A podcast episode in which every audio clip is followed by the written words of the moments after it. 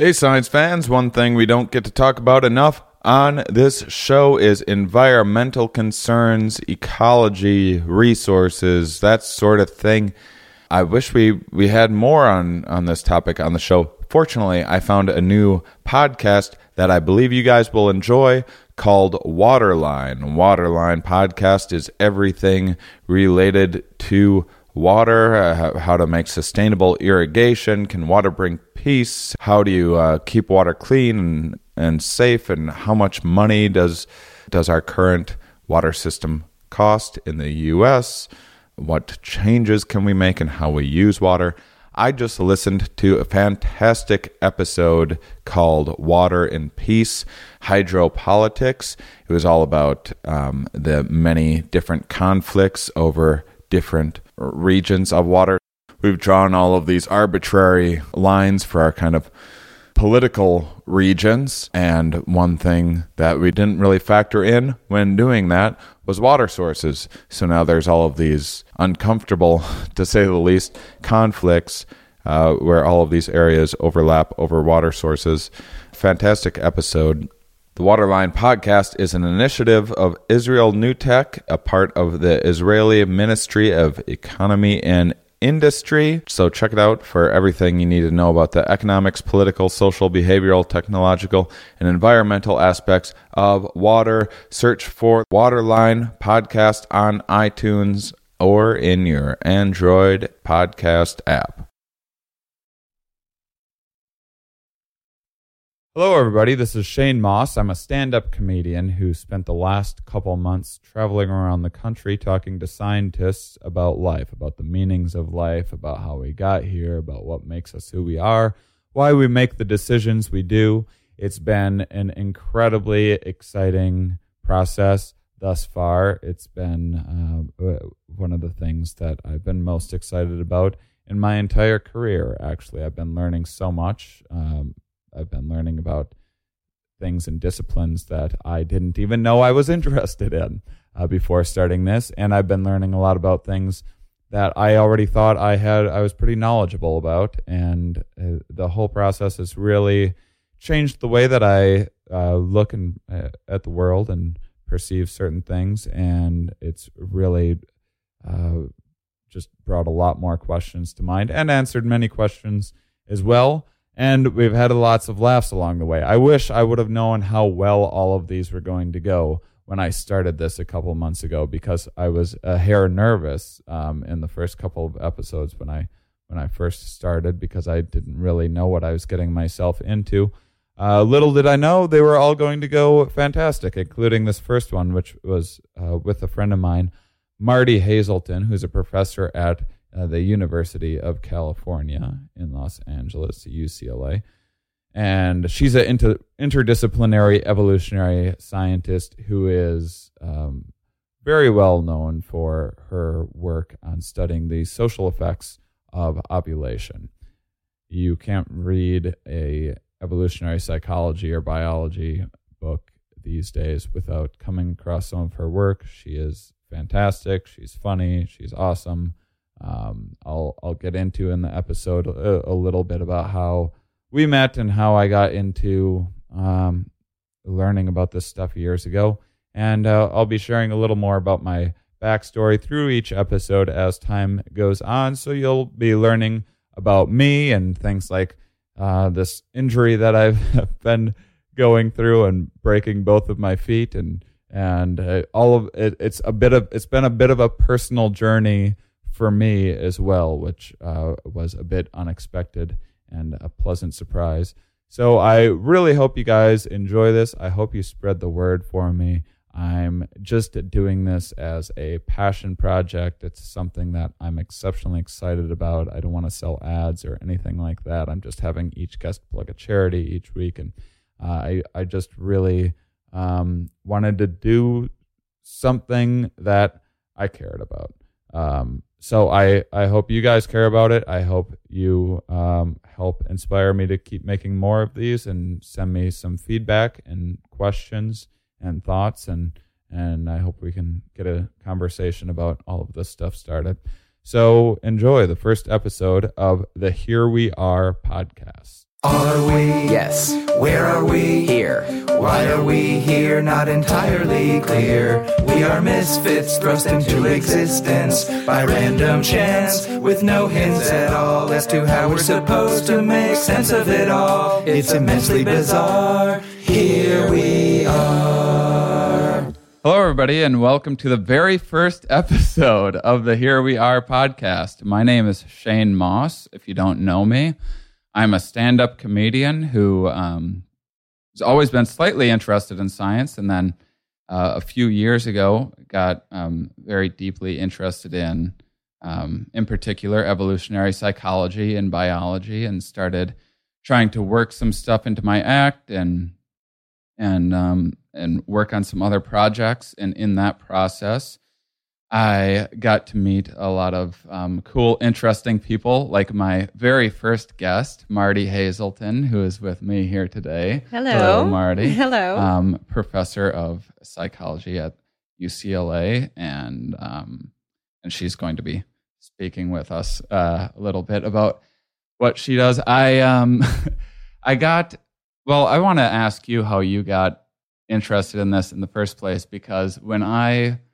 when I first got interested, and and now you know I'm kind of trying to expand my knowledge and learning about a little bit about neuroscience uh, science and some of that stuff. But I mean, when I first started learning about evolutionary psychology, it just like kind of hit me um, like a ton of bricks and just kind of changed my worldview a little bit and kind of explained so much to.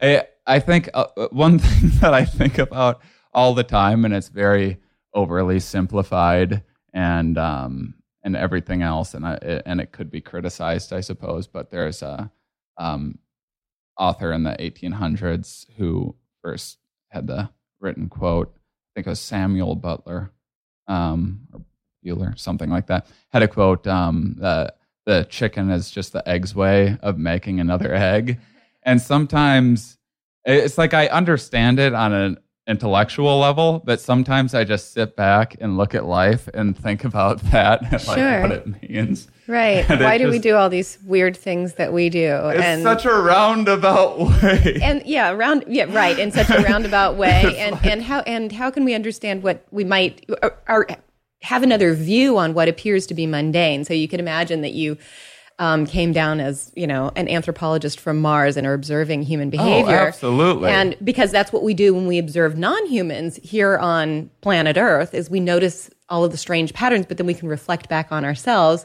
and notice that we're doing some pretty weird stuff too. Right, because well, if you were an anthropologist visiting from Mars, you would you would look. I mean, what you would observe what's happening, and maybe what's happening on the underlying uh, evolutionary drives, and um, and how that's changed the brain and everything. Um, you might look and, and see.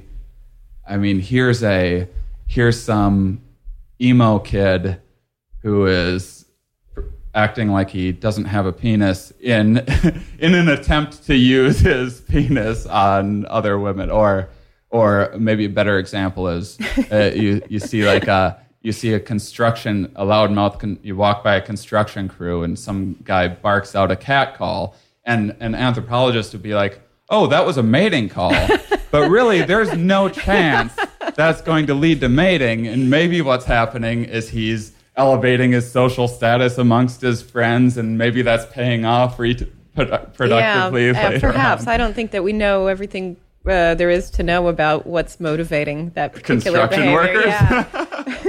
well, it, I mean, it just. I look back on my own life. It could be example. that they're overestimating the chances that that would actually have a ah, positive effect. but Can we?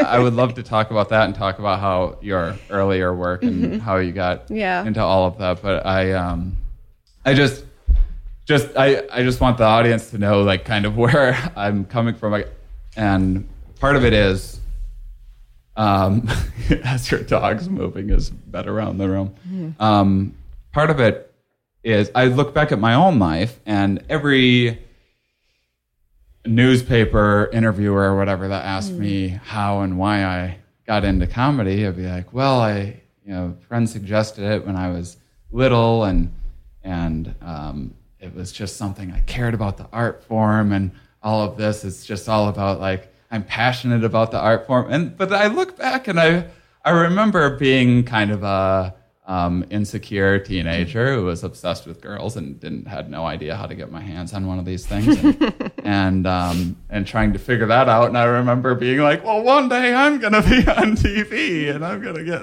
and Then it the hasn't girls will- been without its reproductive benefits.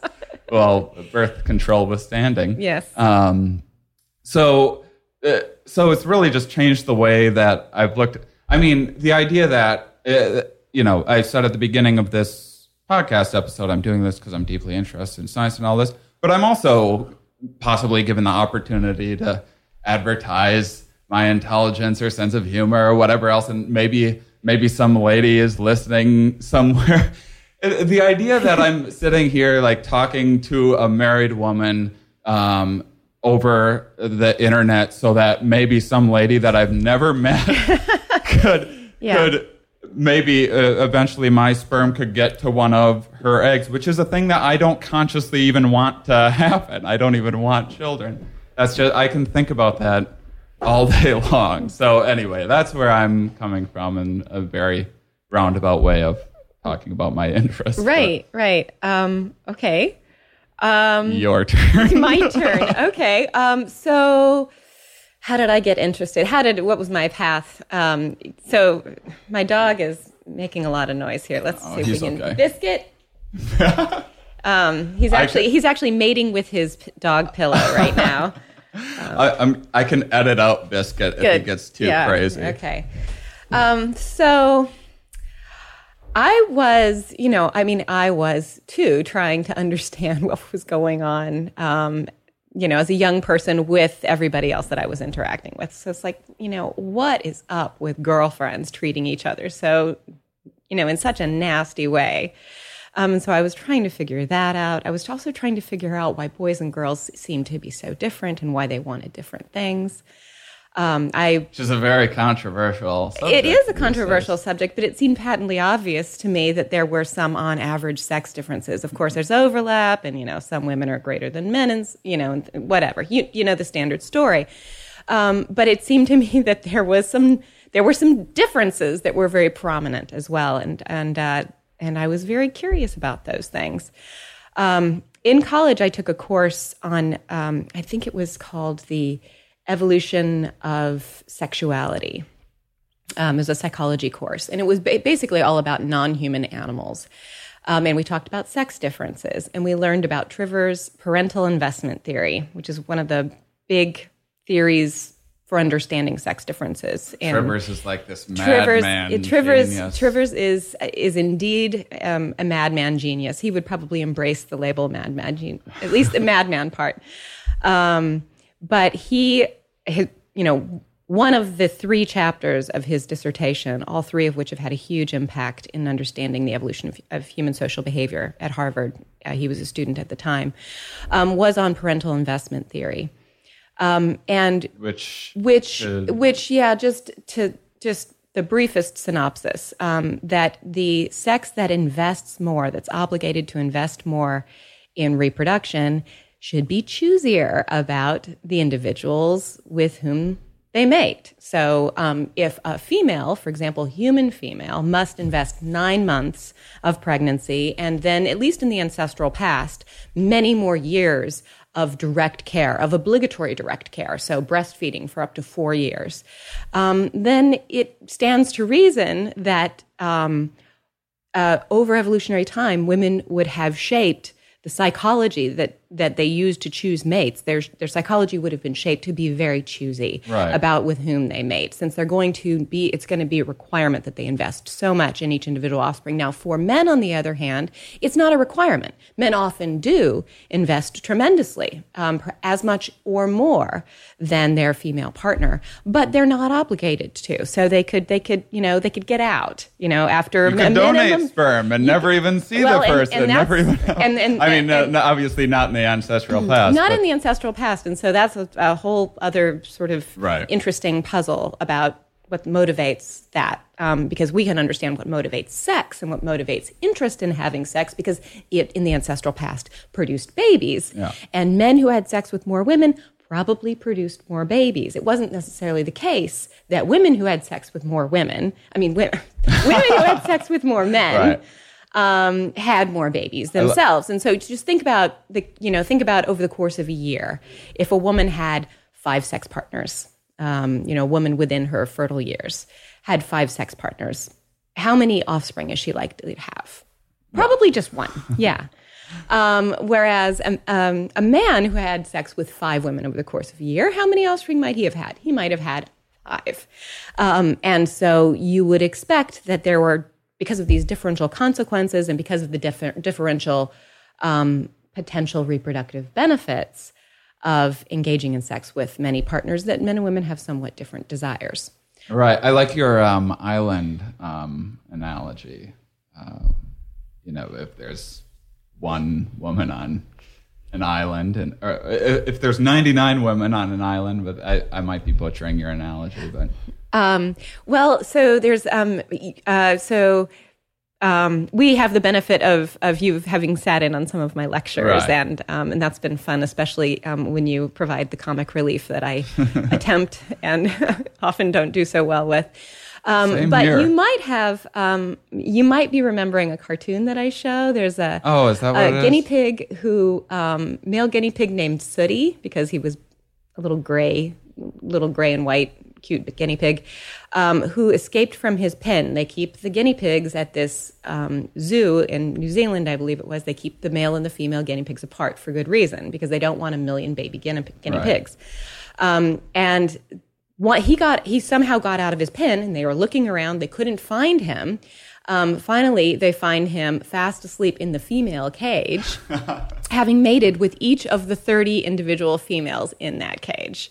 Um, and so, how many offspring is Sooty going to produce? Potentially up to 30 offspring. Now, um, if if the you know tables were turned and one female got into a, a cage with 30 Right. males, she's not going to necessarily you know produce any more offspring. Um, so, and the the story goes that they you know they took Sooty out and put him back in his cage, and you know Tired and he little never fella. tired little fella, but he never really recovered psychologically, having enjoyed the benefits of of right. so many females Um, to mate with. All right. So you got you took this class and then decided Oh, yes, thank you. Um, so I took this class. I learned about parental investment theory as applied to non-humans, um, and I, I raised my hand in this class. This was I was an undergraduate at the time um, at a Catholic university, although I'm not Catholic, and I asked my professor, whose name was Professor Moriarty. Um, Professor Moriarty, might this apply to humans? Because the whole time the wheels are turning in my head, and I had me thinking, you know, this could potentially explain a lot. And um, he said, nobody's really looking into that yet, maybe. what year was this? Mm, that was 19, gosh, that was probably 1990. I graduated from college in 1992. And so I might have taken that class in 1990. Because this is a relatively new-ish field. yeah, and, and so the, the, the truth of the matter is is that the person who was ultimate, ultimately became my graduate PhD mentor, David Buss, had been doing some work on this. who but will it was, I'll, I'll be doing a podcast with him soon. So great. the future yeah, episodes. great, great. So um, he can tell you about some of the early history, which is really interesting because it was so controversial, and the controversy continues. I can talk about how that affects my life, even how it affected my life today, this morning. Um, Oh, in any really? case, if you want to talk about that, that yeah, sounds well, very. well, we'll see how yeah, it goes. Um, it- anyway, um, things that I thought were not so controversial. So I started off studying sex differences, and then I decided, ah, that's kind of a pain. I, you know, everybody just comes up with all these alternative explanations. I think that there's a, you know, this really good evolutionary explanation for the thing that I've documented, that I predicted in advance, and that I did the empirical work in order to document, and then um, there are 5,000 alternative explanations. And so I stopped doing that. I said, this stuff is too controversial. And so I started studying um, how women's ovulation cycles affect their behavior. And it turns out that that is no less controversial. um, and so we could, like- we could return to that if Like, you want um, to. uh, are pregnant women racist? Um, yeah, no, that's not my research, and I did, did probably not really interpret the, the work in quite that way. That's but, how a comedian interprets sophisticated amount of work. Is Right. they- we pick out things and then butcher their work and misquote them and get them in trouble. Right. So thank you for doing my yeah, podcast. Yeah. um, Anyway, so I, th- you know, that planted a seed in my head, and I thought, well, then somebody needs to be doing this because this is just is much too interesting. And so I, I Could you 1st um, talk about your earlier, um, just the like the error management stuff? I'm, Sure. Because uh, you know, I mentioned the, um, The chicken cat. and egg thing. Right. You have a, something that you told me a while back, which is, um, and you can take a bit to get there, Mm-hmm. is the uh, gender differences in regret. Um, Oh, uh-huh. of past relationships or whatever. Uh, If I could, uh, because that blew my mind, and it's something I've repeated to a lot of people in conversation. I don't know if it's Oh, your okay. work or not, but I first oh heard yeah, about it from you. um, y- y- yeah, Um, we published we published some on that. Um, So maybe talk about maybe error management. Well, sure, I can talk about. So, my earliest work. So, I started my PhD after figuring out that evolutionary psychology was a thing that might actually be happening. Um, because I thought that I was going to have to go train in animal animal biology, and then maybe I could dabble in human work as well. Um, because it wasn't clear to me that this was something that you could do with humans at the time. But um, anyway, I found a path and discovered that it was an emerging approach. Um, and my first project um, that was wasn't really my first project. I did a lot of projects that weren't terribly successful, which is you know that's, that's that's, everyone in every job. I, I would Uh, hate for you know, people to see my first stand-up set. and um, you know in science you do you, you you it's very rare that that you hit on something that is going to be of interest and um, potentially generative right away. And so I it Can wasn't I, my 1st I'm sorry to interrupt. sure. Mm-hmm. But I was actually, this is something that I'm glad you brought up because I've often thought about how frustrating it might be Yeah. that you get these grants, you make these predictions, something that maybe seems obvious considering uh, you know everything else you've already learned, and then you go and study something and then just hit a complete dead end. Yeah, I mean, I don't know how many times I've gotten to the point where it's time to analyze my data and it's not very exciting. The outcome is not very exciting. Um, and, and what is so? Uh, uh, this is another important part. Uh, like when we're talking about um, gender differences, Mm-hmm. uh, we're obviously not saying all females and all. Sure, So what what is considered significant like, when you're looking at data? Is it saying like sixty percent? Oh yeah. Well, that all depends. So um, a tiny difference w- could be deemed statistically significant, which is the thing that will allow your paper typically allow your paper to be published in a scientific journal. A very small difference um, could be statistically significant if you include enough people in your study. So if you have, uh, you know, Large if you if you have like yeah, so if you like run, you know. Gigantic internet studies with twenty thousand individuals In a bunch of different in a bunch countries of, and- yeah, yeah. Then, um, um, or just within the United States, you know, you're just test and look to see. Say, say you're interested in sex differences, and you just have a long questionnaire, and you test um, all of the questions to look for differences between men and women. You, you, it might be the case that you almost always find a difference, but the size of the difference is very small. So there are two things that you want to ask um, when somebody tells you about something like a difference between men and women. Um, first, you know, was it statistically reliable or is it robust? So can you can you find it over and over again? Um, is it replicable? Um, and then the second thing you want to know is how big is it? Um, and so some sex differences are big. Um, the difference in height between men and women that's considered to be a large difference. Um, the difference in um, some of the cognitive differences, so verbal fluidity, um, is something that differs between men and women. People are already getting a sense of that. but it's a small difference overall. Um, there, um, so men tend to do better in some forms of mathematical performance, but um, I, I should say tends to be investigated in, in adolescence. So that would be boys, whereas girls are actually better at doing the computations, but those tend to be really small differences. Um, so what where are the big differences they actually tend to center around a lot of them center around sexuality so one of the biggest psychological sex differences um, at least we think that it you know there's an underlying psychological phenomenon is the frequency of masturbation Men more than women. No, you're I, kidding I, I know me. that I'm shocking you. and so, so the big sex differences are those that are going to not surprise you. right. Um, the the smaller ones are but why Yeah. those differences, you know, and kind of And- the and- evolutionary and I- explanations and and yeah, that- behind them. That's are- right. Interest in casual sex, also a pretty large um, sex difference. That doesn't mean that women don't want to ever have casual hookups. Um, and it doesn't mean that men are ever um, averse to having them, but there's a, a fairly substantial sex difference. Um, and that sex difference has at least some degree of cross cultural universality. So, big study done by um, David Schmitt, who is a, also a former student of David Buss some years ago, um, where he went around the globe and asked in as many places as he could um, people to respond to the question, How many sex partners would you like to have over the next 30 years? Um, and he found a marked sex difference in nearly every place that he looked. Um, in no case was it ever reversed, so that women were saying that they wanted to have more sex partners than men you know, believe it or not, I, I tell my students about that study, um, and they're like, "Oh, we're so shocked." You know, tell us something that that we didn't already know, and then I go on to explain that that even that finding um, is controversial Right.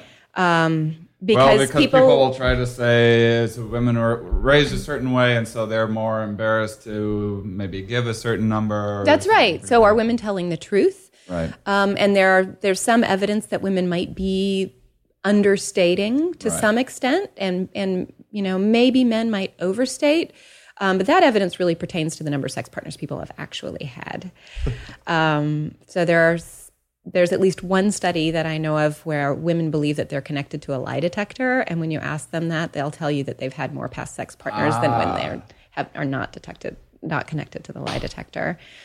So there probably are some reporting biases, but it's hard to believe that you know those reporting biases would be you know i mean just all of the evidence. So there's that there's the masturbation frequency there's the fact that you know behaviorally you can see that um, you know men are more likely to accept an offer for casual sex than women are. So there's the famous clark and hatfield study um, done some time ago on a college campus in florida um, men and women, um, confederates of, you know, accomplices of the researcher, attractive men and women, walked up to members of the opposite sex and said, "Hey, I find you very attractive.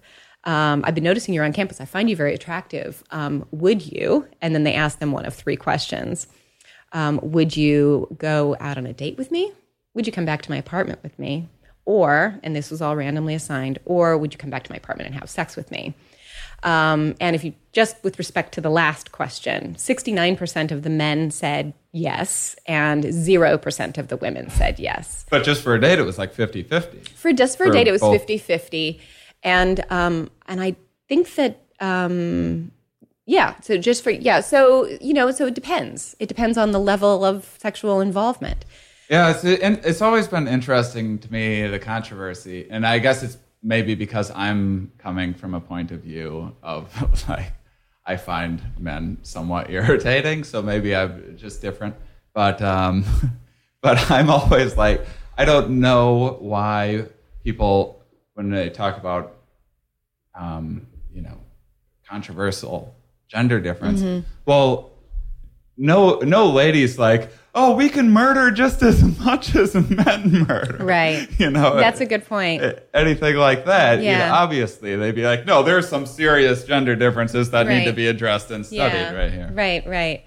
Um, yes, and so anyway, there's there's just, just so much evidence that triangulates on the conclusion that um, men have different standards for casual sex than women do. So another piece of evidence is that if you ask somebody, "What's the minimum acceptable percentile um, in somebody's attractiveness or in somebody's intelligence. And so percentile, the way percentile works is, you know, those of you who've taken the I'm taken the going to- will, will i'm going remember. to post this graph by the way because it's absolutely hilarious keep going So yeah, so if you say you choose zero zero percentile on intelligence, it means that it's the stupidest person on the planet. If it's if it's fifty percent, then it means half the people on the planet are above and half the people are below. If you choose ninetieth percentile, then it means only ten percent are above ninety percent. So you ask people, what are their minimum minimum standards? What is your minimum standard for intelligence in somebody that you would um, go out on a date with, somebody that you would have sex with one time, casual sex with,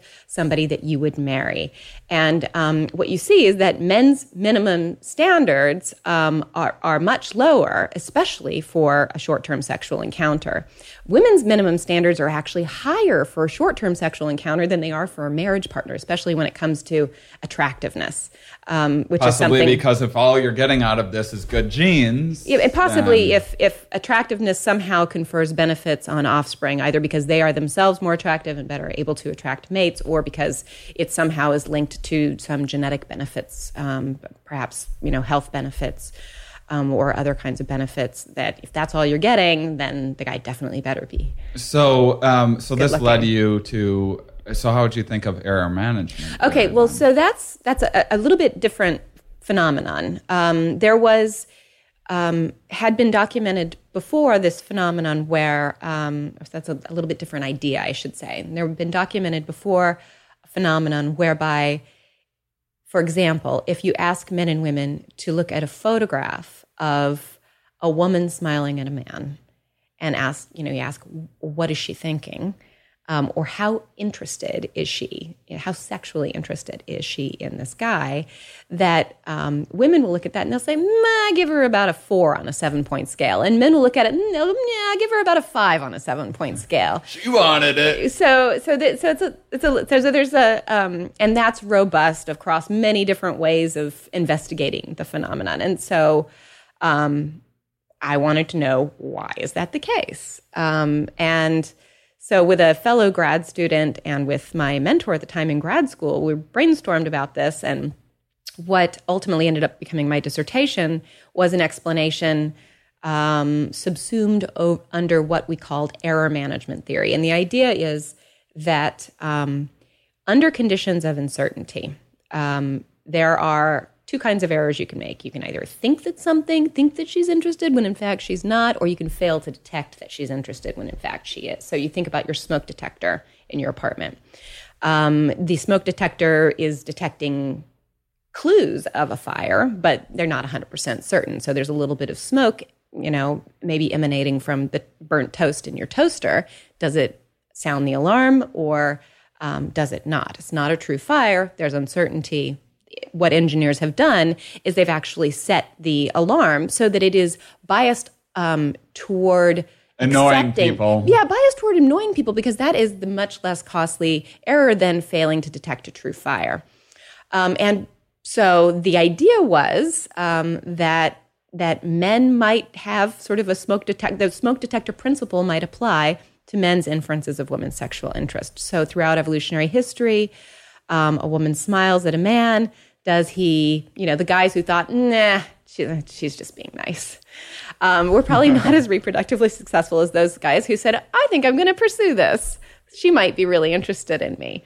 Right. Um, so that was the idea, and that led to a variety of, of follow up studies, follow up predictions. Um, an- another idea that we tested that was part of my dissertation um, was that women might actually have a sort of opposite bias. They might be very conservative in judging that a man has interest in forming a long term commitment because the costs to women through ev- evolutionary history of you know, thinking that, you know, yeah, maybe he's interested in this for the long term. And then as a result of that, moving forward with, um, Having a one night stand and then Yeah. he's out the door. and that's right. Yeah. So you get you're the idea. to raise a child by yourself. You get the idea. But that work, as I said, that was sex different. It was all sex differences. Um, it was people were excited about it because it was a it was a new perspective on understanding why biases might have evolved in the first place. So you can apply that logic to any kind of judgment that somebody might make under uncertainty. So um,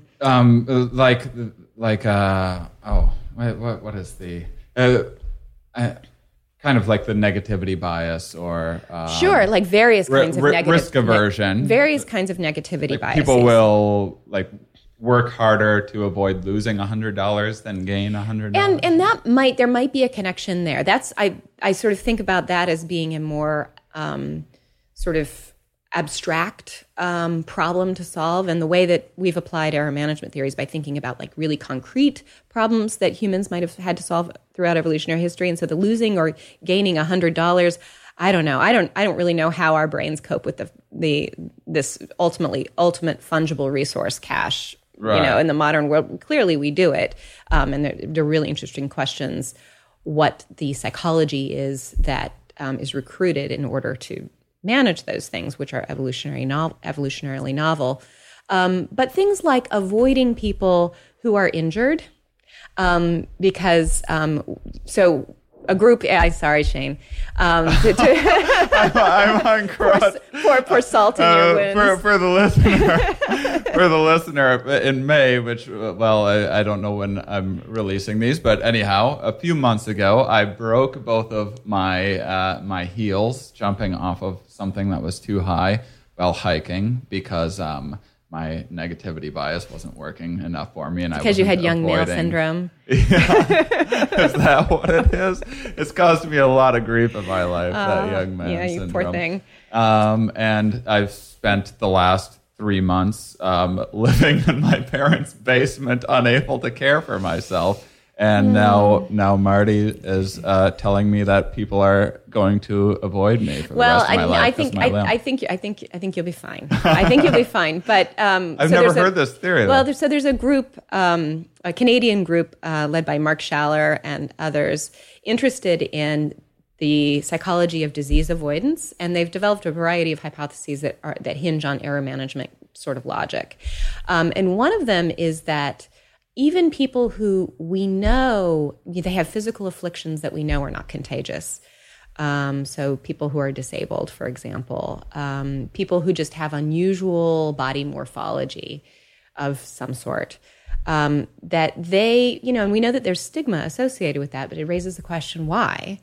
Um, and there are a variety of possibilities, but one possibility is that um, in the ancestral past, people did some managing of errors. And, you know, when you encounter somebody who is, um, who prone to i- jumping off of cliffs, for example. Who- Maybe well, you don't who- want your kids well, with that who, who, who is injured, um, it's unclear whether that injury is a result of a, um, something that could be Genetic abnor- no, no, no, something that, like a communicable disease, Oh. um, versus something that is is non-transmissible. And so people might have a tendency to overestimate, um, you know, or even if they're not consciously estimating this, they might have a tendency to sort of be over-inclusive in their avoidance of certain individuals. Yeah, I mean, it might also, in my case, show uh, be a conspicuous sign of poor decision making, which which you may not want in, in, in the father of your children uh, or your children themselves.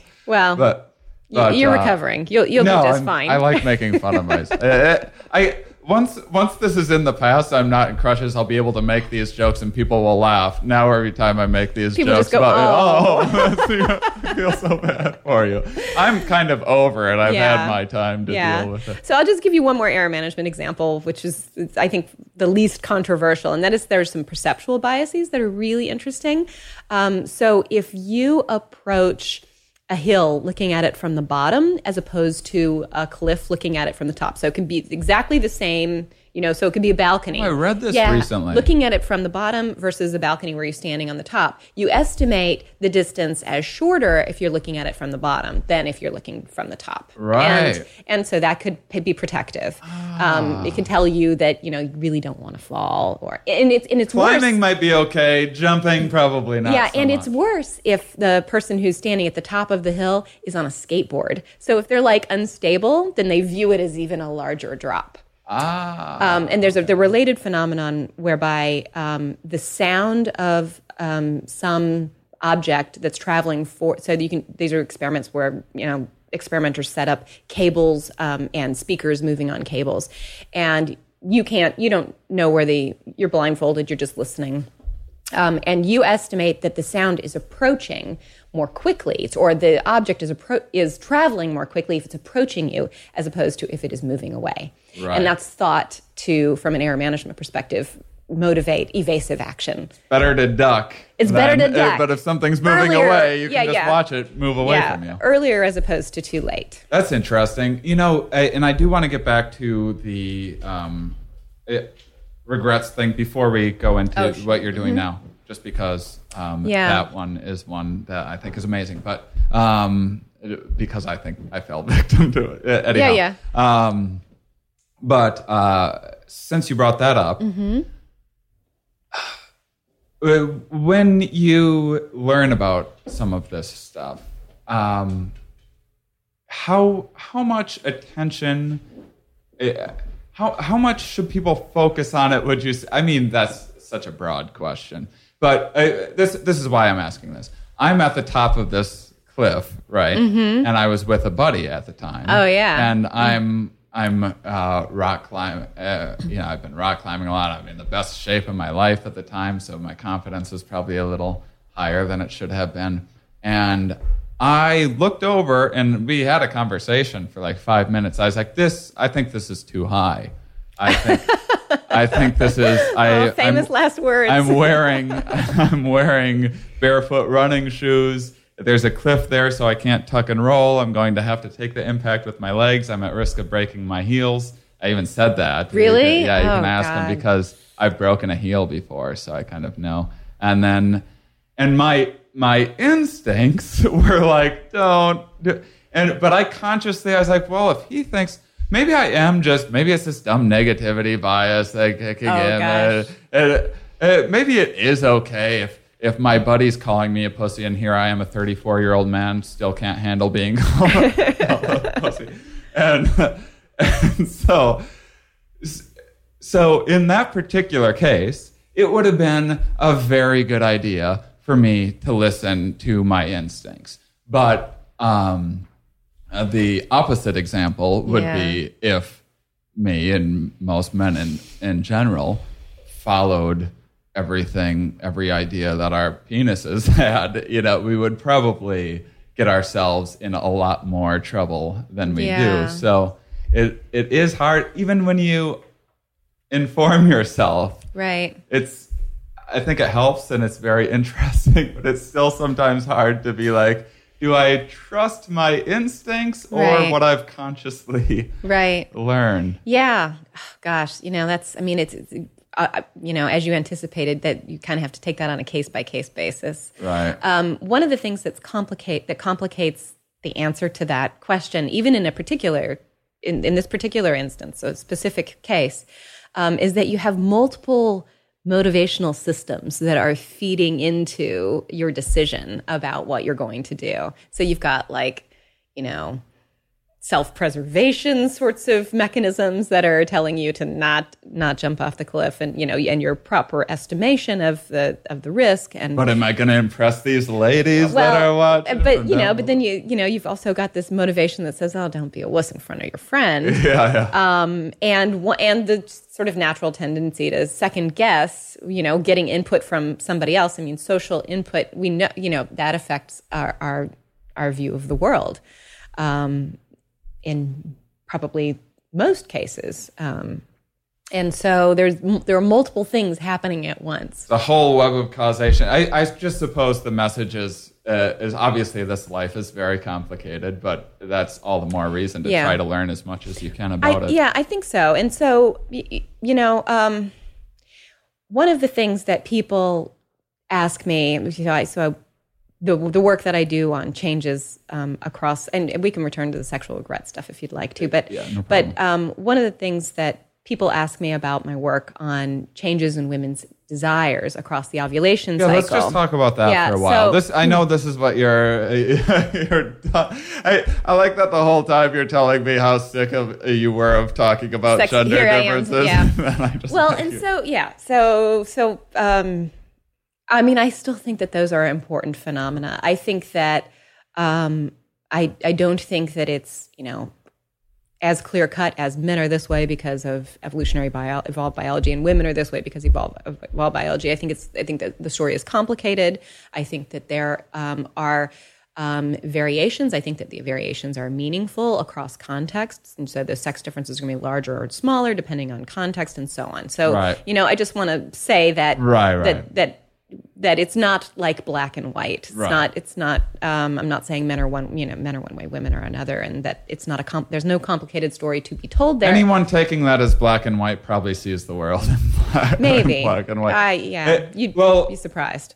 Um, I so so this is what I find interesting since we're talking about gender differences and then your new work. What I find interesting about your um, uh, work on hormones and Mm-hmm. the social effects is that you can tell people about gender differences, Yeah.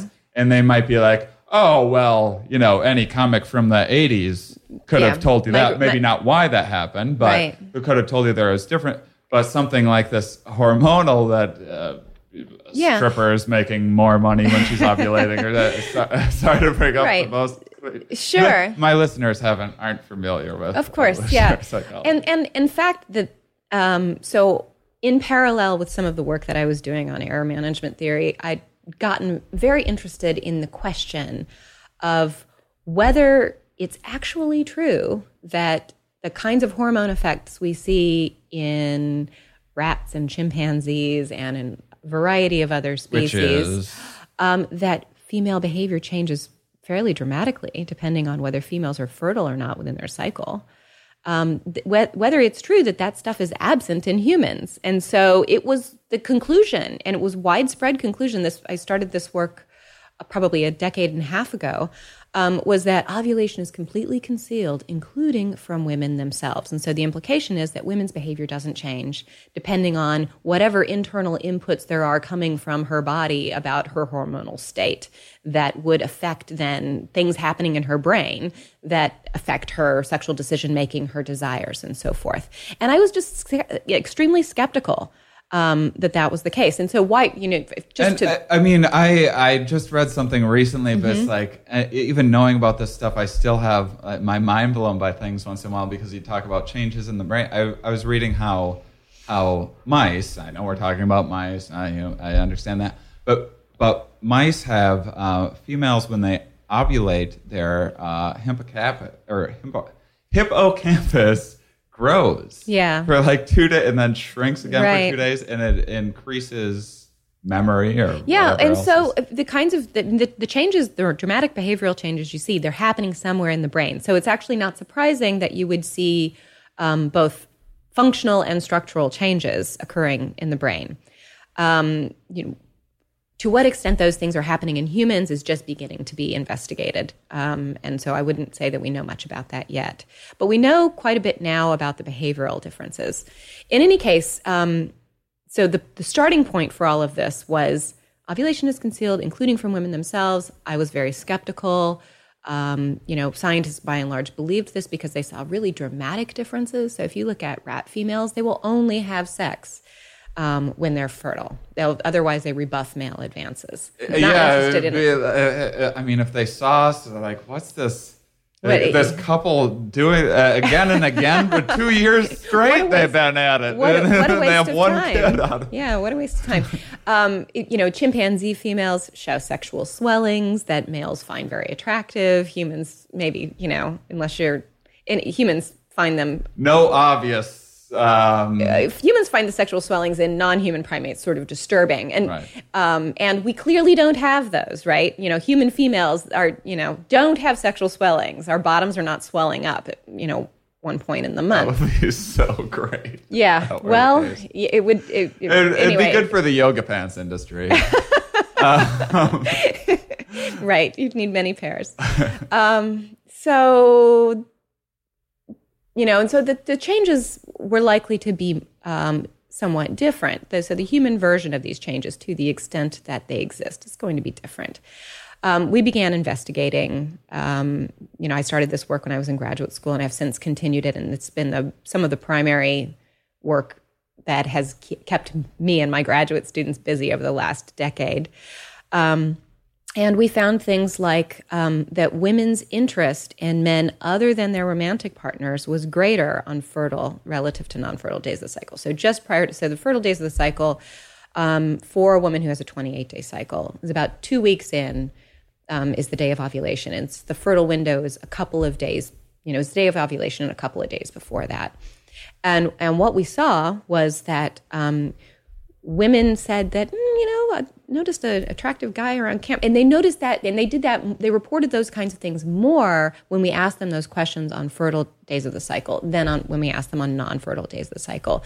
But um, that was particularly true for women who said, you know, my partner, he's a great guy, but, you know, eh, he's, you know, he's cute, but he's not the sexiest guy around. And so it, it was as if women were placing a premium on physical attractiveness on fertile days of the cycle. And if their own partner was otherwise satisfactory, um, but perhaps there were Good more provider, very intelligent. more more attractive guys around, then women started to notice other men, and so was, those were some of the the findings that we initially published. Um, since that time, um, and there've we've published relate findings related to that now um, many times. Um, we've looked at the relationship implications of that. So women who are partnered with a sort of um, great long term, but maybe not so sexy as a short term sex partner kinds of guys. They feel less satisfied in their relationships when they're fertile within the cycle. Um, they um, they view their partners as having more faults at those points in their cycle. They don't actually feel any less committed to their relationships, which is interesting. So it's not like women want to break up with their partners. it's just that they, they their their interest, their sexual interest becomes somewhat broader. They're interested in other men. Oh, I'm sorry. Yeah, I, no. was, I was going to write down because I was still listening. I was just because I don't know what it is. I just kind of uh, read it recently. Is um, and and when you said that they find more flaws, um, there's a. Was my understanding that is possibly controversial, but some sort of mate rejection theory. Um, Is there? well, so well, there's one. I, don't- I don't care if you agree with it or not. I just don't know mean, what it I- is, and I so, saw so, and I sometimes get this get this question because I talk a lot about what is happening in the fertile phase of the cycle, um, but people are really wanting to know about other phases of the cycle. So, what about the proverbial premenstrual uh, syndrome days, um, premenstrual syndrome um, uh, symptoms? So, do they exist? And um, and and from an evolutionary perspective, why might they exist? So I sometimes get this question.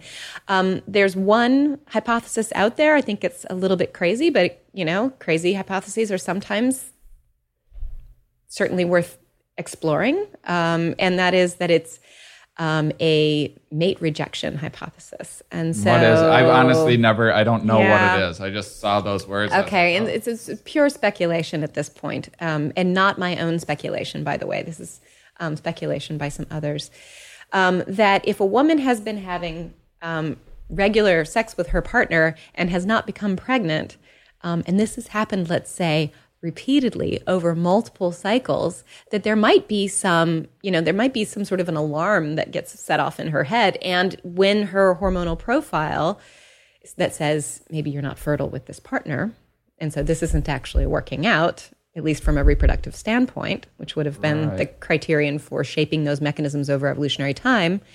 Um, that, you know, maybe it's time to, um, you know, listen to your internal fertility goddess and dump him. Oh, that's what it was. It was like these. Um, there's some species of, of bird that's that's just in, incredibly um, monogamous. Like even even for birds, unusually monogamous. But even these birds seem to once in a while have um, uh, leave their partners and.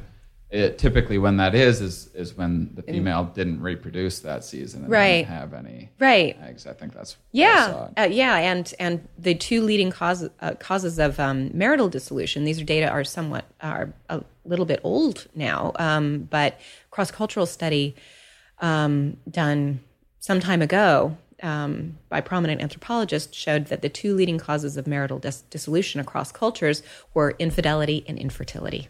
So, if the relationship was was failing to result in um, producing offspring, or if one partner or the other was unfaithful, um, both with, of course, huge reproductive consequences, and so would be sensible things for you know to to hypothesize might be um, predictors of relationship dissolution. Um, what is really fascinating to me, and I think is a big mystery, is given that, um, a big mystery from an evolutionary perspective, given that, how is it that people can stay in effectively infertile relationships for decades and be perfectly happy? Um, mm. And you know, I think the answer to that probably has something to do with the really powerful um, psychology of pair bonding that humans appear to have. Um, so I've talked about short-term mating, but there's also very powerful um, psychology of, of pair bonding and formation of long-term bonds, and that perhaps overrides right in many well, kind cases. Of like when I had asked you about um, the instincts and jumping, it, there's there's lots of different mechanisms uh, yeah, work, at work right. in the brain at the that's same right. time, and so which one is necessarily yeah. kind of uh, uh, like in, in, your work, uh, for example, with um, with ovulation, it's sort of like um, the opposite of of a stress response. So you you you're in danger, and um, or you just break your feet or whatever it might be, and your your body needs to kind of shift um, shift energy to be okay. We'll we'll shut down. Um, we'll shut down the digestion for a while. You don't need to worry about digesting mm. that meat. That's uh, uh, this is no time Low for priority. an erection. let's just let's get you down off of this hill uh-huh. and just say let's uh, shift more energy to to the muscles to get right. you kind of like um, uh, Star Trek or I don't watch Star Trek, but um, the new movies. Why am I talking about this? Um, uh, being like, power down the shields and give all the energy to the torpedoes. Right. and, and is that kind of, I mean, probably a horrible analogy, but a little bit of what is happening during ovulation. Oh, that's interesting. Um, there is so there, there there's that's it's it's possible that um, at least you know perhaps on some more modest scale, something like that is happening. So, um, women actually consume fewer calories on fertile days of the cycle. Um, and if you look at rats, um, and they and there's some evidence that they engage in more locomotor behavior, as a psychologist would call it. It means that they just walk around more. So if you put pedometers on women, they're more active. Oh, they're, they're yeah, they're they're like they're ch- checking out their environment more. And the same thing is true and tr- is is true in non-humans. So rats run in the wheel more on fertile days of the cycle. Is that That's crazy? really it's crazy. Oh. Um, and you know, and so we don't know exactly why this is, but one hypothesis is that women's priorities are shifting, and so it's less important to be fueling your body with the extra calories, um, and so perhaps your appetite is reduced, and therefore you're consuming fewer calories, so you're not spending all of your time foraging, and it's more important to be finding the right mate. Um, and now you wouldn't expect that for all women. You would expect that for women who maybe have not yet reproduced or they haven't had very many um, offspring. Is there any risk taking in, involved at that? Uh, that's, an, that's an interesting question. We just um, this summer started a, a another big um, meta analytic project looking at risk taking across the cycle. So, meta analysis is when you collect all of the data published and unpublished that you can find and you put it all in one big statistical analysis and you ask questions. You interrogate the new, bigger data set and you ask questions that are more difficult to um, address with one off studies because one off studies can sometimes seem contradictory. In any case, um, it, it um, there, it's possible that women are avoiding certain kinds of risks on fertile days of the cycle and um, pursuing other sorts of risks on fertile days of the cycle. So, walking down a dark alley, uh, you know, Right. a little less um, appealing on a fertile day of the cycle, right? Because who knows who you're going to meet there. Um, but you know, consenting to dance with an attractive stranger at a French nightclub, maybe that is something that women do more on fertile days of the cycle. So the risk taking is likely to be domain specific. Would be, would, that would be like the sort of psychological jargon way of saying that it's likely to, to depend on what the risk is. Here's this is probably a stupid question, but I just because what you do um, uh, with with ovulation, it seems it does seem um, it, even even if it's not completely hidden, it does seem very cryptic and everything. Um, Yeah. uh, has has anyone looked at any kind of quantifiable effect of of of male erections on like intelligence or anything. I would love to know how many IQ points I'm dropping, you know, when I get revved up because Oh, wow. it- you- you- it's like the old um, adage of, you know, men only have men have two heads and only one of them yeah, can yeah. think it. Well, so the, the one study that, that comes to mind, and this is a famous study, and so you may know about it, and some of your listeners may have heard about it too. Some behavioral economists were interested in um, what happens as a result of arousal on risky decision making. Um, and so they gave people um, laptop computers covered in plastic wrap, um, men, uh, laptop computers covered in plastic wrap, so that they could record their responses on the computer. Um, and then they had them masturbate and they asked, asked them to respond to questions when they were aroused versus when they were not aroused. And um, men said that they would engage in more risky sexual behavior. So they would, um, you know, for example, that they would be that they would do more sexually coercive things. Um, and I don't remember whether they looked at financial risk taking and, and that kind of thing. But um, anyway, so there's some precedent for I heard Dan Ariely telling. yes, yes. His work? I think that this is his work. I've heard him talk about it Yeah, too. didn't, didn't they? Um, didn't he basically uh, like have guys say like what number they were at from uh, zero, which is limp, to ten, which is the end, uh, and and you know, in your building, um, like I'm at an eight or a nine, and they'd be like, stop, and have them fill out some questionnaire of like all these questionable ethic things Right. that before that they were all kind of reasonable and what you would hope a human would answer and then as soon as they're yeah, it's aroused, pretty. It's pretty amazing that that people don't. I mean, it's it's pretty amazing that you can get people to actually report that they would do such different things just as, as a result of being aroused. Anyway, I think that's really fascinating. I don't think we know enough about it yet, so I, I can't tell you how many IQ points you lose. yeah yeah But, well i mean uh, because there's other ways to look at it because i mean sometimes uh, if you're if you're at a bar and trying to maybe um, go up and approach a mate uh, but perhaps it might be the other way. Perhaps you find yourself being really funny and May, charming yeah, and maybe intelligent. maybe you gain in mating intelligence, even if you're not gaining in you know life preservation intelligence. right. Um, so, how has your work kind of affected your? You're married and you have two Yeah, lovely children. It- so, so like when you first kind of, or you know, when you were earlier in your Mm. mating life in college, or Mm-hmm. when you met your husband, or whatever. Did your research kind of shape how Mm. uh, some of the decisions that you made? Yeah. Um it, it oh gosh, probably. Um um so because uh, first uh, w- when you say that women aren't like um, responding differently when they're obvious still they aren't necessarily consciously aware or at least not on the no, uh, no. Um no, I don't I, I don't think that I was consciously I don't think that it was what I was consciously aware of that was driving my interest in this. I I what I can tell you that is that um I knew that women's desires and their behaviors were were variable. Yeah, that they were shifting. I mean, it was it was not clear exactly how they were coinciding with changes across the cycle, if at all. Um, but what I knew was that it wasn't that women were fickle. You know, it, it, what it was it was that there was something I suspected that there was something systematic i- about the changes in what women desired, um, and the fact that you know a man who was not really you know the the highest priority guy on on uh, you know at one point in time might all of a sudden become a little bit more interesting.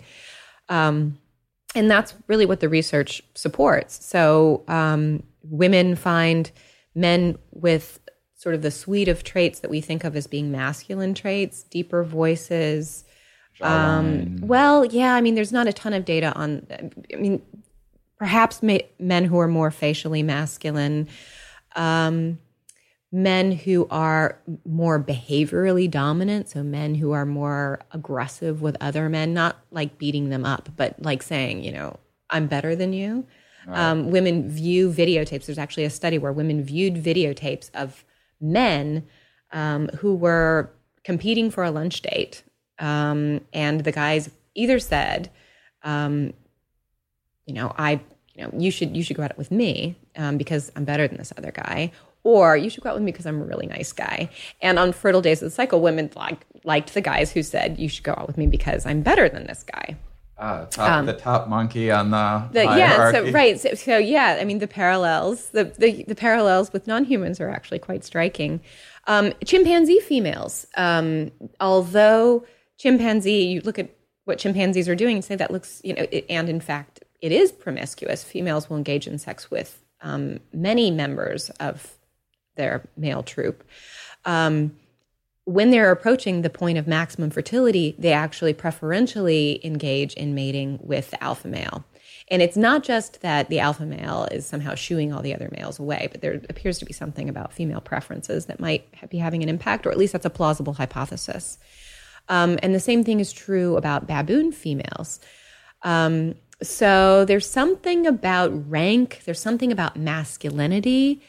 Um, there is, in, in the human case, um, women are more attracted to men with certain kinds of body odors. So men who have met, so This is a lot of your research. right? um, well, we've we've done some um, scent research, and we've been inspired by some of these earlier studies. But some, the, the earliest studies were so-called T-shirt studies. Men brought their wore T-shirts two nights overnight, um, slept in them, brought them to the lab, and then women came in and smelled them. And at the same same time that men brought their T-shirts in, they also were measured for symmetry, which is the extent to which the two sides of the body match. So you can measure the, your pinky length and compare and see, you know, how many millimeters different are they. I have Wrist one foot that's width- way more swollen than the other foot. Does that? That's a temporary asymmetry. um, um, earlobe length, and you know, so you can measure the two sides for any bilaterally symmetrical organism, and we are one of them. Um, at least our developmental plan is to develop as a bilaterally symmetrical organism. Um, you can measure asymmetry, and the thinking is why in the world somebody would do this. Um, the thinking is that we have this developmental plan for becoming bilaterally symmetrical organisms, but we encounter various stressors during development. Um, we may have genetic mutations that um, introduce errors into that plan, and so we can look to see how much It's do very, humans very difficult for that plan to go exactly. right. exactly exactly right and and so you can look to see how off kilter it is and get a sense of how many things might have gone wrong in the organism's life um, and therefore um, you know An how evolutionary resume, kind of. Sort of, yeah. I suppose you could think about it that way. Um, in any case, the guys who are more symmetrical, um, their t-shirts smelled better to women who were fertile within the cycle than the guys who were less symmetrical. And that's now been shown in three studies. It's it's one of the larger effects in the cycle shift literature. So, you know, like I said, um, there's something about you know being like the tough guy. There's something about being masculine, and there's also something about being symmetrical um, that women value more on fertile days of So the if cycle. you're a tough guy that's symmetrical, don't wear deodorant because these will like your regular. yeah, it's a really interesting. It's a really interesting question. What in the world are we doing? Spraying, you know, you know what? all these um, perfumes all over our bodies when our natural body odors might actually be contain a lot of attract attractive um, components. Right. Uh, well, I would like to have you on again. Some we're going to wrap up in a minute here, Mm-hmm. but I'd like to have you on again sometime just just to talk about um, like, BO? kind. No, no, your your ki- kind of the differences with uh, in the modern Yeah. um, oh yeah. uh, world with. Uh, I mean, we were talking about Sure. the podcast with your kids going to school and everything, and how know, our ancestors were never really. That's right. All this time, they weren't sitting in That's right, yeah. desks. And, and and with respect to mating, I mean, most of it was happening before the advent. Nearly all of it was happening before the advent of cell phones, Facebook pages, online dating, birth control. birth control. Yeah, very important. A very important difference. And I mean, you would think, uh, uh, say you could just build a human any way you would like. You you would think you would you would set puberty at like age thirty. Hey, Go get your college degree right. and get a job. right. do Yeah. everything, and then have these That's crazy right. hormones that's, that that's actually a great point. and- Yeah, if we were to re-engineer childhood from the ground up, we would probably do it differently. Um, and then a quick before we go, just because um, uh, we talked about it, so we should um, the loose end of the gender regrets. oh quick yeah, before- right. Sexual regret. Because this this actually leads to one of one of the impacts that some of this Mm-hmm. research has had on like my own life. Okay. Well, so this was this was actually a project that was a holdover from my interest in sex differences. Um, so it was, it was kind of a back burner project that had been um, on the back burner for a little while, um, and the, what we documented initially was um, that men, if you ask, so if you ask people about what their biggest regrets in life are, a lot of them will center on relationships and romantic interactions. Um, that's actually one of the most prominent sources of regret. Um, and so, and that's actually been shown in um, a random digit dialing study where people were just, you know, so we know that that, at least in the United States, is true of the population, assuming that that the random selection procedure actually worked, and I think that it probably did. So we know that romantic regrets are really important um, and for both men and women.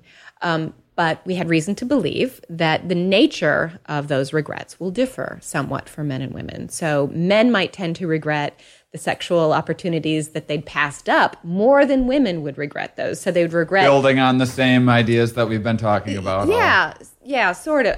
Yeah, related ideas. Um, so um, men might regret the romantic um, relationship omissions, the things that they didn't do that they wish that they should have, or at least the sexual omissions, whereas women might regret the sexual commissions. Martie's Yeah, we pausing to let her to dog in. so he can come back and mate with his pillow. uh, so, whereas women might regret sexual um, sexual actions that they engaged in um, that they later decided weren't such a good idea. Um, but what we found was that that's not just true. That's not true as a blanket statement, but it really focuses. It really centers on casual sex.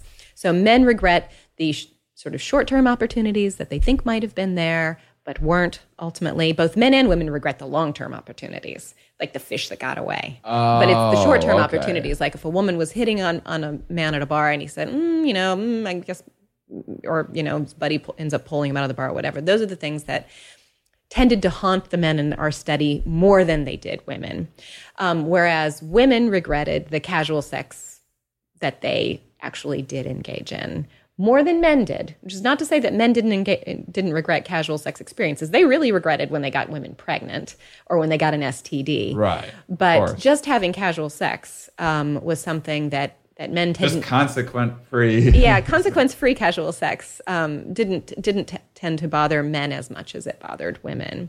And what was really interesting, we thought in this study was um, we documented those basic sex differences, and we thought, well, this is you know we just we have undergraduates, student samples here, um, you know, this is this is a bit you know who who couldn't have told us that that we would find this. So we did a um, a big, a broad internet based study in which we had you know people from all over the country. It was posted on MSNBC's news website. Um, so we had you know 20 some thousand individuals responding. And as a consequence of that, we had substantial subsamples of um, gay um, men and women. So we could ask the question well, is it, is it true for men across sexual orientation categories? That they are that they regret sexual omissions, the the sort of short term fish that got away, um, more than women do across sexual sexual orientation categories. And is it also true that women across sexual orientation categories regret casual sex more than men across sexual orientation categories? And that's what we found. So if you looked at lesbians versus gay men, gay men regretted the short term fish that got away. Um, more than lesbians, and lesbians um, regretted the um, casual sex opportunities that they took up. They later decided weren't such a good idea. um, and that was actually also true for the bisexual subsample.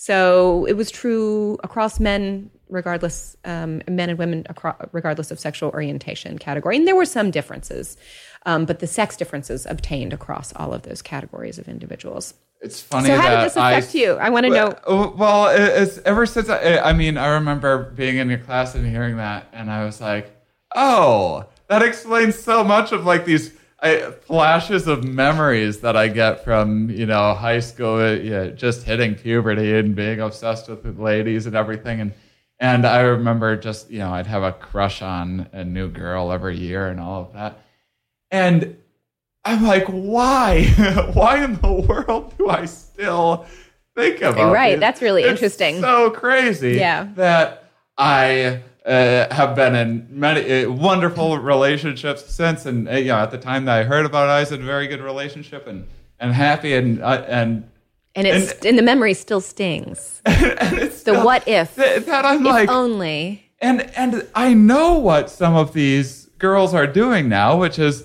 hanging out in my hometown, doing really nothing for themselves. Uh, Mm-hmm. you know, uh, no great job to speak of. Uh, they don't have a whole lot of great. Th- it's not like I missed out on a real prize Mm-hmm. necessarily, uh, um, and. To think that I'm still dwelling really on that, interesting. Mhm. given, given Yeah. and, and to, uh, to think that at that same time, every girl I've ever had sex with has the opposite regret. Like, oh, why did I? Oh, that's probably not true. but uh, but that just it blows my mind, and I think about it all the time. yeah and it, it wow cracks me up. that's that's nice I, that's a, that's a really nice illustration and that's that's one of the things about about regrets that's that has made psychologists interested in them is that the um, omissions might actually have a lot of staying power um, the things that you didn't do that you could have you know sort of wistfully you know maybe if only i had um, you know gone to one school as opposed to another, Right. or the, um, you know, the opportunities passed up seem to seem to haunt us.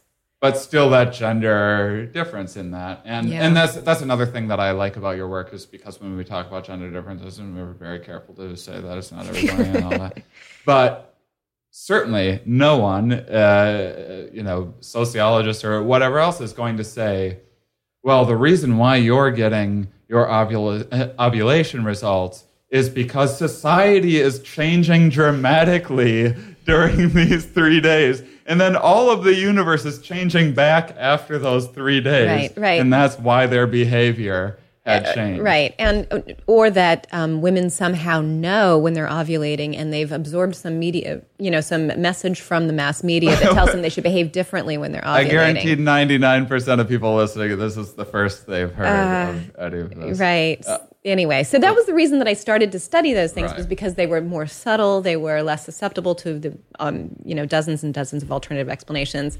Anyway, you can have me back on some other time. I'll tell you, I'll tell you about all the trouble that I've gotten in as a consequence of doing that this would research. Be, that would be terrific. Um, but I did just the reason why the regret thing was important because hearing about that actually kind of took a burden off of Ah, my nice. mind and, and was like, Yeah. oh, that's why I have these stupid memories that aren't useful to me in any way. Yeah, and what, what I would say about the ovulation cycle work too is that, um, you know, I, I guess I started to say this and never finished the thought is that when the media has taken some interest in, in it, and, and when reporters ask me about it, they say, well, so what's the take home message for women? And it's definitely, and I'm always like, well, what, what does she expect me to say? Women should cheat on their partners when they're ovulating? Of course, that's not what I'm going to say. Of course, Right. that's not the take home message. But I do think that there is a take home message, and that is that um, if women know the source of these changes in their attraction to their partner, who they may, you know, really value, and they, or you know, and, and most women probably do really value their long-term relationship, want to preserve it, want to make it happy. But if they understand that just because they're attracted on occasion to the next to the guy at the next Which isn't going to be the guy that you're attracted to when you're 60 years old. well, and that's Or- it's, it's a it's a perhaps a perhaps not. Um, that that doesn't mean that you don't love your long term mate, and it doesn't mean that you know. And you shouldn't. And, and I and you know, the more you know about what's driving your desires, the less I think you blindly follow them. Right. So if you know that you know chocolate cake is something that that you crave certain times, but it's not really you know what you want to do, and you choose to avoid it. Feeling guilty about it isn't going to help the situation. Like, why am I having these? Well, or you know, just knowing that it's, um, yeah, it, it doesn't mean that you don't love love your long term mate. It doesn't mean that you somehow have something that is lacking otherwise. And it just means Ah, that it's like this fleeting echo from the ancestral past, and women should decide what whether they want to, you know, what they want to do with that. Do you want to go with what evolution shaped for purely reproductive purposes, or do you want to um, do things that are going to meet whatever your other goals are in life? Right, absolutely. Well, that is a wonderful message uh, to leave on. I mean, I, I've always thought because I'm so interested in all of this stuff, but at a certain point, it's like, well, I don't care about my genes. I care about my life satisfaction, and my genes don't care about me. So knowing about some of this stuff can kind of help override some of those faulty decisions. That's right. You can you can hack around those adaptations. Right. Choose to uh, to go with what makes sense for you and leave the rest behind. Well, thank you very much for being my friend and being on my very Of first course. Happy um, to. podcast. And I can't wait to have you I back wish- to I wish promote you your um, Great success. Oh, thank you. And uh, and I want to have you back to promote your book, uh, Hormonal, which is coming out um, early next year. Mm-hmm. It'll be a little while. Okay. All right. Uh, but anyway, I, I'll have you back on then. Uh, you can follow at um, Haselton on Twitter, and you can um, see some of her research and the stuff she retweets and all of that good stuff, and uh, inform yourself with interesting things. And I'm having, I'm not doing ads on this show. I'm having each guest uh, promote a charity organization so that they enjoy. So, what what uh, charity? the ASPCA, um, helping um, dogs and cats without homes to find homes. That's wonderful. So you can go on AP, aspca.org. You can go on there. You can donate money if you like. If you're like, uh, if you're broke and don't want to do that, they have like walks that you can do. They have information for your local shelters that you can uh, go and help out at. And so you can do something good, uh, give yourself a pat on the back, and then I get to give myself a pat on the back, imagining that you're, I've inspired you to do good things. And um, thank you uh, very much for listening. Thanks, Martie Haselton, one more time. Of course. And My pleasure. That's all. All right. I'll talk to you next time. So that was it, everybody. The very first episode of the Here We Are podcast. We did it. Thanks for listening all the way through. You made it to the end. I hope you enjoyed it as much as I liked making it. Please go to the Here We Are podcast.com website and give me some feedback, ask questions.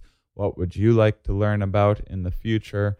Um, books that you've read that you've liked, etc go to Shane Mauss, M A U S S dot com, and you can check out my uh, specials and check out my tour dates and see when I'm coming to an area near you. But most importantly, if you can just tell 10,000 of your closest friends about this podcast and spread the word for me, that would be fantastic. Like I said, I've already recorded about 20 of these. They're all fantastic.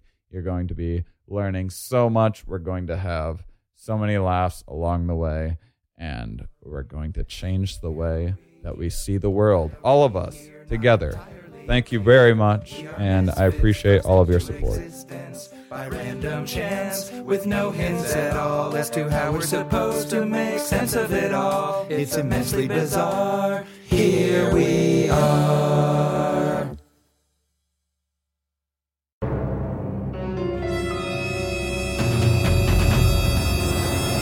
Hello, I'm Kyle Ayers. I'm the host of Never Seen It, the podcast where comedians rewrite famous movies and TV shows they've never seen, and then we give them a read in studio. This is a clip I want to play for you guys from an episode where Langston Kerman rewrites Scarface. He's never seen it, but he wrote a script based on what he thinks he knows about it. And here's a clip. Give it a listen. All right, Scarface, the new frontier. Interior, happening discotheque. Remember when we called clubs discotheques? LOL. The 70s were crazy. Night. The crowd bustles with young, hot Mexicans who are supposed to be Cuban, and all are dressed in butterfly collared shirts and pants that look like JNCO jeans, and pleated khakis had a really weird baby. There's sex in the air, and Poppy wants a whiff. Oh my god! Scarface, 22 to 45. Like he's a television audience demographic. devilishly handsome, not even a little bit Italian looking. So get that out of your dumb brain. Walks through the crowd with the confidence of a man who's going on MTV Cribs with the Ying Yang twins one day. Does he actually have a scar on his face? Fuck no. Why would he even why would you even ask that? That's not important. What's important is that he is not at all a problematic stereotype and that he has come for his cocaine. As he approaches the red rope of the VIP, pronounced VAP in Spanish, Oh my he spots his dear friend who is almost certainly going to become his enemy by the end of the film, Smooth Skin. Scarface yells out his signature line. Ciao, Bella. It's me, Scarface. Oh my god.